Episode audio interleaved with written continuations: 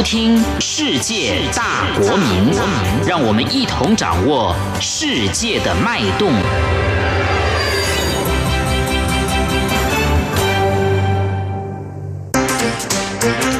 评论中国。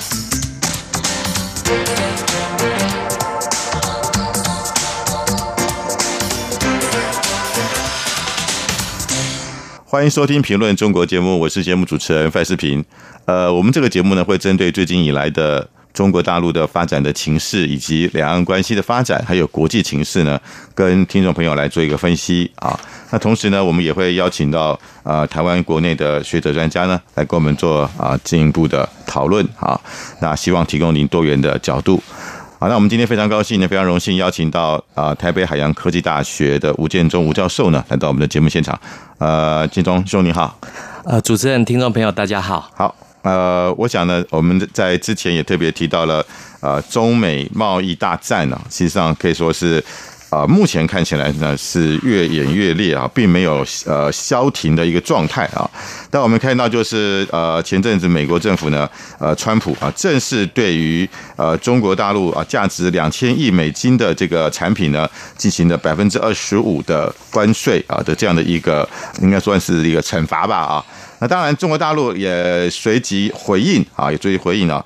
那我们可以看到，就是说这个情况呢，似乎呢并没有呃戛然而止啊。但我们也看到，就是像呃这两天呢，习近平呢特别到了这个江西啊去看的这个呃稀土啊稀土的这个所谓的呃这个这个厂他们的这个工厂啊，可以说是这个产地吧啊。因为我们知道中国大陆是全世界重要的稀土的生产地啊。那这个全世界大概百分之七十到八十的稀土呢，是由这个中国大陆来生产。所以习近平这次呢，到了这个江西去看的这个稀土的产地啊，特别还带了啊他的这个刘鹤啊，他的副总理啊。那我们知道刘鹤呢，他可以说是呃中美贸易大战的主要的这个中国大陆的这个谈判代表啊，来跟美国做谈判啊。所以在这个情况之下呢，呃，习近平这个带着刘鹤。到江西去看这个稀土，我不晓得呃吴老师他的这个意义何在呢？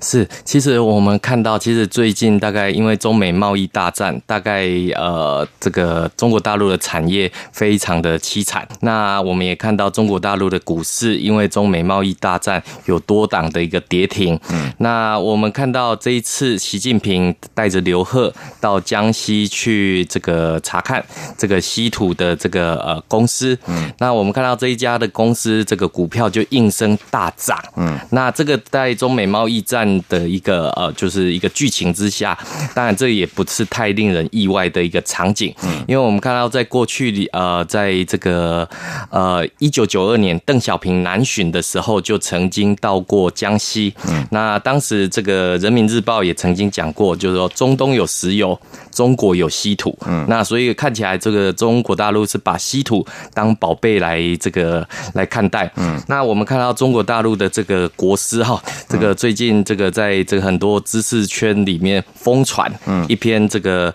大陆的这个金灿荣提出来的一个三张王牌之说，对，那就是说。中国大陆要面对这个呃中美贸易大战，有三张王牌。嗯，那哪三张呢？当然包含了稀土、对美债，还有中国大陆的市场规模。对，那特别让大家感觉到，就是说，哎，中国大陆好像似乎把这个稀土当做是一个呃很棒的一个一个这样的一个战略的一个呃武器。对，那这个战略武器上面来讲，其实呃这个是不能经起检验的。嗯，为什么这么讲？其实我们看到稀土的一个部分。呃，居然中国大陆把这个当做王牌的话，这个其实是蛮吊诡的。首先，第一个稀土，当然大家看到这一个文字的话，好像是很稀缺的，嗯，这个金属。对。那可是实际上面是不是真的稀缺呢？嗯，其实我们会看到，就是说，呃，过去里面为西方国家并不是没有稀土，嗯，而是他们不愿意开采。嗯。那不愿意开采的原因只有一个，就是因为这个对环境的影响太大。对。所以我们会看到，就是说，像最近日本也。宣称他们有找到了稀土，对，但是他们也不愿意进行任何的一个开采。嗯，那这个稀土，这个呃，这个这个一直被呃中国大陆一直这个一国独大的一个原因，主要是因为它的生产成本，还有它的环境保护，还有它的这些贸易规模。对，那我们看到，在这个过去以前，就是说，呃，有也有生产稀土的国家，但是因为污染量过大，所以我们看到，呃，这些国家后来都不开采。对，结果中国大陆看到这个市场，就一窝蜂的去开采这样的一个稀土。那再加上我们看到中国大陆加入。这个世界贸易组织，其他的国家不能用关税来保护这样的一个稀土，对，所以我们看到其他国家的这些企业就逐步的就被关闭了。嗯，那所以我们看到这一次习近平带着刘鹤去看稀土这家公司的时候，让这家公司的股票大涨。嗯，那这个当然我们会看到，就是说，呃，在中美贸易战之下，好不容易好像找到了一个武器，对，可是实际上面这个武器其实是蛮污染环境的，对。所以它的成本非常的高。嗯，那过去里面其实我们看到，在过去里面也有很多的这样的一个案例，自以为是一个贸易武器，对，可是实际上面却是不堪一击。嗯，为什么这么讲？这是首先有我们可以看回到呃当时呃这个在美国开开发的早期，嗯，那时候呃南北有一个大战，对，那南方的政府认为说，OK。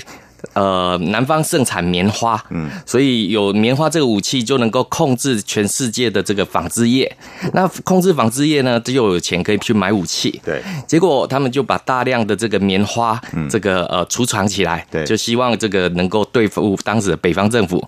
然后，可是后来我们就看到市场上面是需需要纺织业没错，嗯也需要这样的一个武器。对，可是实际上面我们看到很多国家就开始去其他的生产。对，好，就比如说棉花，它。其实并不是说只有你中国大陆才能够独自嗯去生产而已，对。所以换句话说，呃，这样的一个武器或这样的一个战略的价值上面来讲的话，其实呃是蛮不堪一击的。嗯。可是我们看到，经过这个大陆的所谓的贸易专家的一个吹捧之后，好像变得中国大陆似乎这个跟美国的一个。对抗的底气就强了起来。对，那我们看到这个稀土的部分，其实呃，如果其他国家也愿意开始来生产的话，这个其实对于这样的一个产品替代，其实并不是太大的问题。对。可是我们看到呃，在中国大陆的宣传里面，我们看到股票大涨，嗯，然后我们看到这个呃，大陆的老百姓的这个底气也整个浮现起来。那浮现起来之后，那当然我们就会看到，就是说呃，那。中国大陆希望这个美国吃不完兜着走，所以呃，他们总共有三大武器嘛，所以这个包含了稀土，像美债，还有这个这个中国大陆的市场规模。其实我自己在看，其实只有市场规模会比较对比较这个具有这样的一个竞争力。其实像美债或者是稀土，其实都可能这个自己吹吹口哨壮胆可以，但是其他地方其实他们如果要生产起来的话，其实要付出来的其实是环境的代价。对，而我们看到。过去里面，中国大陆是可以付出这样的一个环境代价。嗯，那接下来的中国大陆还能不能付出这样的一个环境代价？嗯，我们可其实可以蛮拭目以待的。对，所以诚如呃吴教授所谈的，其实稀土啊，当然它提供了很多像例如说高科技产品都需要稀土。但是并不是只有中国大陆才生产稀土，对啊，其实很多国家也都有，只是他们 要么就是开发会造成环境的污染，是，要么就是它开发它的这个成本啊也比较高啊。那其实我们可以看到，就是说其实。呃，全世界大概呃，目前大概有生产一亿吨的稀土了，到目前有有一亿吨了啊。那那一年大概只用到十八到十九万吨，是。所以事实上来讲，目前的稀土的用量啊，以全球的产的所目前所储存的量来讲啊，其实是相当充沛的了。所以中国大陆拿这个稀土来作为工具啊，似乎我觉得是有点反而让美国看破手脚啊，就是说。你我们看到就是，其实后来这个美国立刻就表达说，我们跟澳洲其实也在合作做稀土，在开发呃开发稀土了。也就是说，美国其实呃应该说早就料到中共会玩这一招。那呃，你这一招不是刚好给美国等于说，哎，你玩的根本是虚的嘛？因为因为我早就准备好了，我在那边等着你啊。是。那第二个就是说，你习近平还这么样的。高调的啊，而且还带着刘鹤，而刘鹤就刚好就是跟美国谈判的代表，这个就让人家觉得这个很明显了。所以这种事情由习近平自己出来演，会不会让反而让这个美国觉得就说你这个反而是一种让美国看看透了这个习近平的这个做法。是，其实我们看到中美贸易大战，其实我们看川普每一次的出手，其实都蛮精准的，嗯，而且针对这些产业的类别，嗯，他在加关税的时候，首先最简单的，他一定是挑。对美国市场对。影响力比较小的这些产业，对，那为什么挑影响力比较小的一个产业，也就是可取代性高？嗯，比如说我不从中国大陆进口，我可以从东南亚进口，我可以转单，对，那转单之后，那中国大陆的这一些厂商，嗯，是不是要吸收这样的一个关税的？部分，对，因为我们看到现在中国大陆官方基本上都说，这个关税的部分要由美国的消费者来吸收，嗯，可是我们其实看到这个要由美国消费者来吸收的这样的一个说法，其实是蛮不堪一击的，嗯，因为我们看到美国卖到中国大陆的产品，对，跟中国大陆卖到美国的产品，其实很简单的来看，取代性谁的会比较高？因为我们看到美国会强大，它绝对不是负责卖大豆、卖这个些的农产品而已，它主要卖给大陆是农产品，它主要。那其他的，其实它在国际上面，它在卖的，其实最重要的都是飞机、大炮、武器。对，所以美国的霸权是这样子支撑起来的。嗯，可是我们现在看到美中中国大陆卖给美国的大部分都是这些呃比较取代性高，让这些厂商比较容易转单的这样的一些产品。嗯，所以我们看到川普他的一个呃出手的一个点，其实蛮精准的。嗯，那对于产业别其实也是蛮精准的。嗯，而我们看到习近平现在在这个。不知道是学者这个给他的一个建议哈，因为我们看到最近这个金灿荣的文章一直在这个呃这个媒体界在知识界一直疯传，说这个这个美国这个七伤拳会自损这个三百，这个中国大陆当然也会有伤，就是简单来讲，他的论述就是这是一场两败俱伤的贸易大战。可是实际上面我们刚刚也提到了，就是针对稀土的部分，基本上它是一个蛮嗯应该这么讲，就是说它是。可以被取代的一个一个产品，对，那所以稀土基本上没有太多的一个 一个呃，就是说可论述的一个空间，对。那它当然，中国大陆基本上它最大优势，其实呃不可否认是它的市场规模，对。因为我们看到这一篇文章里面，它其实还谈的另外一个叫美债，对，好像是美债，我们中这个中国大陆的就随时可以抛售，嗯，这样的一个美债的情况。其实我们知道，其实美债大部分持有的，如果你要避险的话，很多人都。会去买美债，而且呃，中国大陆对美对美国的美债也也没有。持有太多了，比例也没有那么高了。呃，最最新的数字大概是差不多百分之五左右，百分之五左右嘛，只在那百分之五。对，但是美债也不是说你想抛售就可以抛售，因为你要抛售的话，基本上还有违约金的一个部分。对，所以这个也不是呃，就是说中国大陆想要抛售就可以抛售。所以我们看到这个金灿荣的这一篇文章里面，其实呃，在大陆里面疯传，但是疯传的另外一个就是大家在检证，就是说中国大陆到底还有哪一些武器？对。这个呃，他的文章是说这是美呃中国大陆的三张王牌，可是这三张王牌里面看起来比较具有规模，就是中国大陆的这个市场上的一个规模。对，但是我们也看到，就是说呃，美国也清楚的知道市场规模这个是中国大陆很重要的一个部分。对，所以在这一段期间里面，基本上呃，在大陆的这个微博上面疯传大概有两篇文章，嗯，一篇是金灿荣的文章，嗯，另外一篇就是任正非，任正非，他就是因为美国美国。这个针对这个华为公司。要把它跟 Google 的服务把它切割开来。对，那我们看到，照理来讲，这个任正非他的企业遭受到这样子的重击，其实他应该是要福音，比如说这个中国大陆的民族主义，对，这个要控诉美帝的这样的一个霸权主义，嗯，霸凌他的产品等等。可是我们看到，为什么这篇文章被疯传的原因，就是因为任正非并没有去抨击。这个美国的这些企业，嗯，因此不再跟他合作。对，他因为他他提到，就是说华为能够成功，但美国很多企业，嗯，在当时技术上面给予他们很多的协助。对，那这些美国企业必须要遵守美国的法规。嗯，所以当川普下了这样的一个法令之后，呃，这些美国的这些企业也必须要遵守川普的法规。嗯，所以他希望中国大陆的老百姓。不要去怪罪这些美国的企业，嗯，来，而是要去呃抨击美国的政客，嗯，好，所以我们看到这个任正非他的一个论述上面来讲，因为他还手上还有个人子，他的女儿还在，对，还在，对，还在外外国，对，那所以我们会看到，其实呃，中国大陆的呃还是有些明白人，他也不是说这个呃中美贸易大战就喊打喊杀的一个情况，对，那我们会看到就是说这样的一个呃，就是说呃，在网络上。疯传的两个文章里面，其实可以说明了，呃，就是中国大陆现在官媒的调性，一下子软，一下子硬，到底是 要怎么样的一个呃，就是说对美的一个政策？其实我们刚刚刚范老师也提到，这个习近平带着刘鹤嗯去参观这个稀土的工厂，那这个代表着什么样的一个意思？那这个其实背后它到底是什么样的一个逻辑？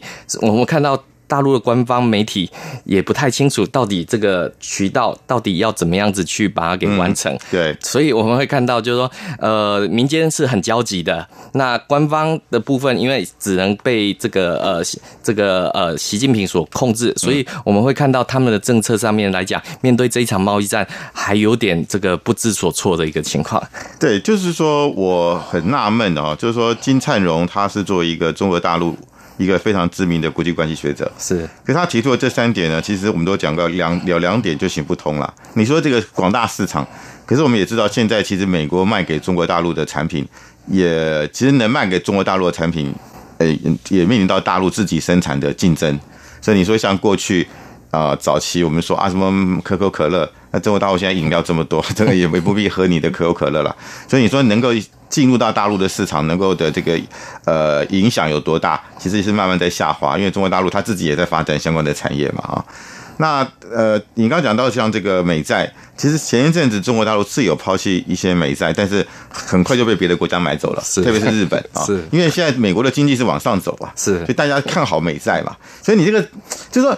我常觉得意外，就是说金灿荣这些中国大陆有这么多研究美国的学者专家，有这么多在美国的留学生。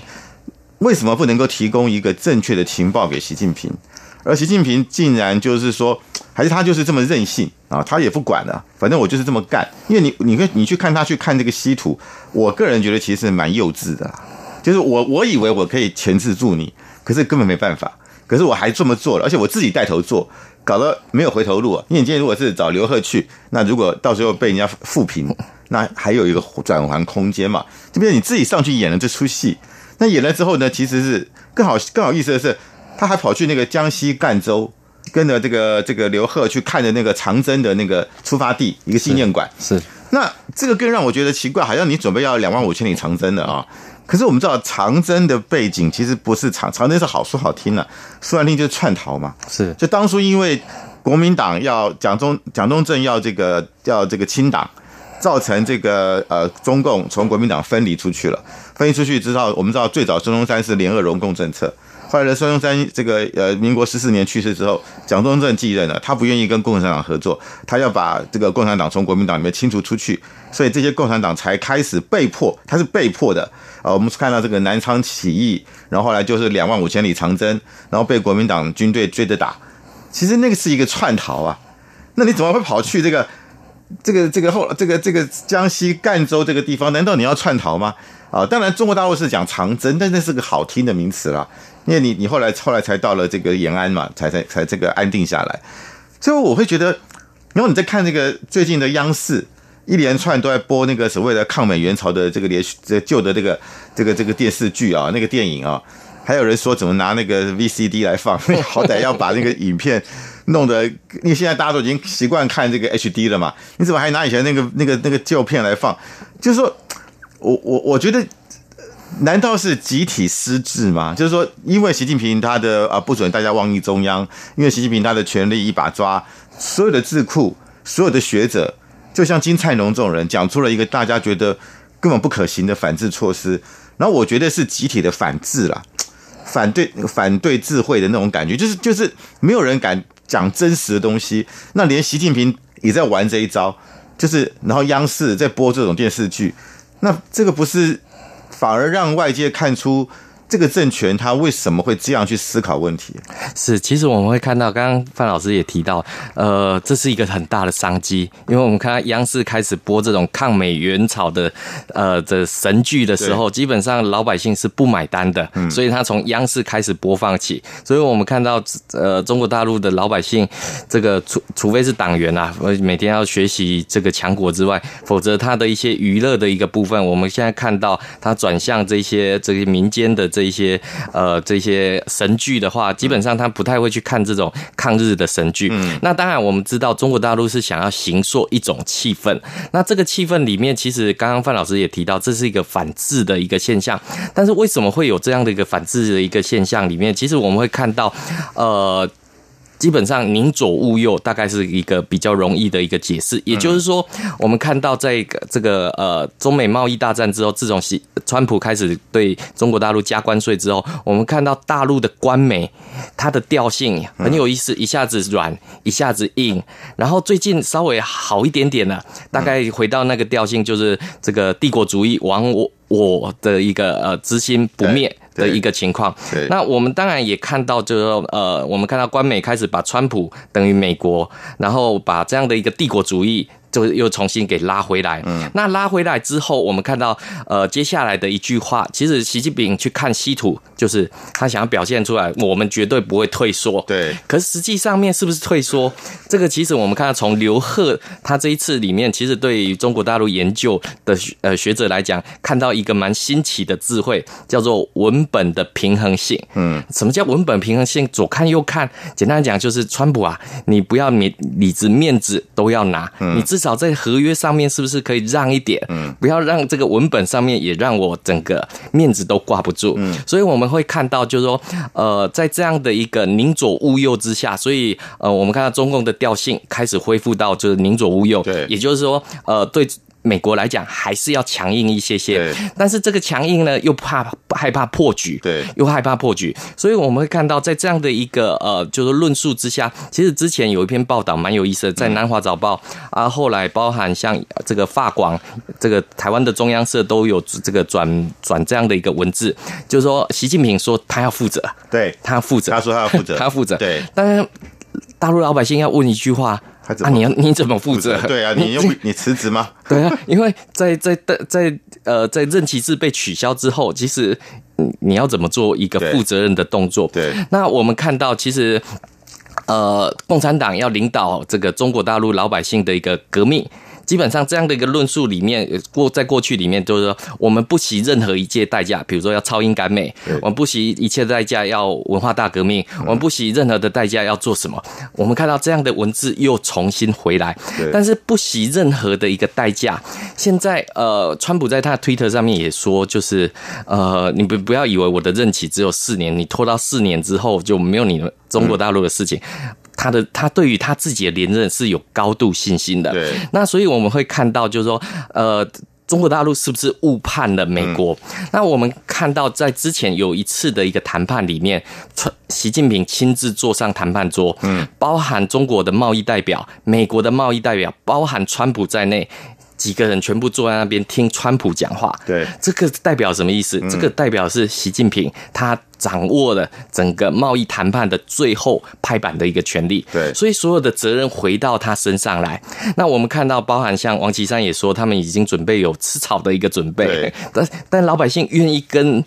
领导人一起来吃草嘛？对。那我们看到这个呃，李克强也要求各地方政府，你必须要把这些失业人口控制在当地，也就是告诉地方政府，你们要负起应该要负的责任，对，不要让他们都跑到北京来。对。那所以我们会看到，就是说，其实其他其他号的领导人都已经看到中美贸易大战会带来的一个影响。嗯。那。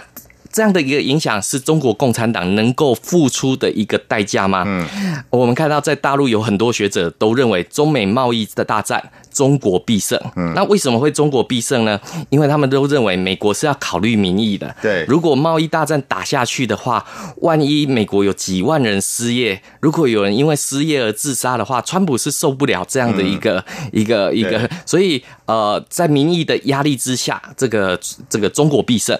那对中国共产党来讲，其实他最在意的其实就是他的政权而已。他的政权能保住，要付出什么代价？基本上，我们看从历史上面来讲，从毛泽东这个这个文文革，嗯，他所付出的这一些代价里面，几万人失业，几万人下岗，嗯，几万人这个大饥荒，对。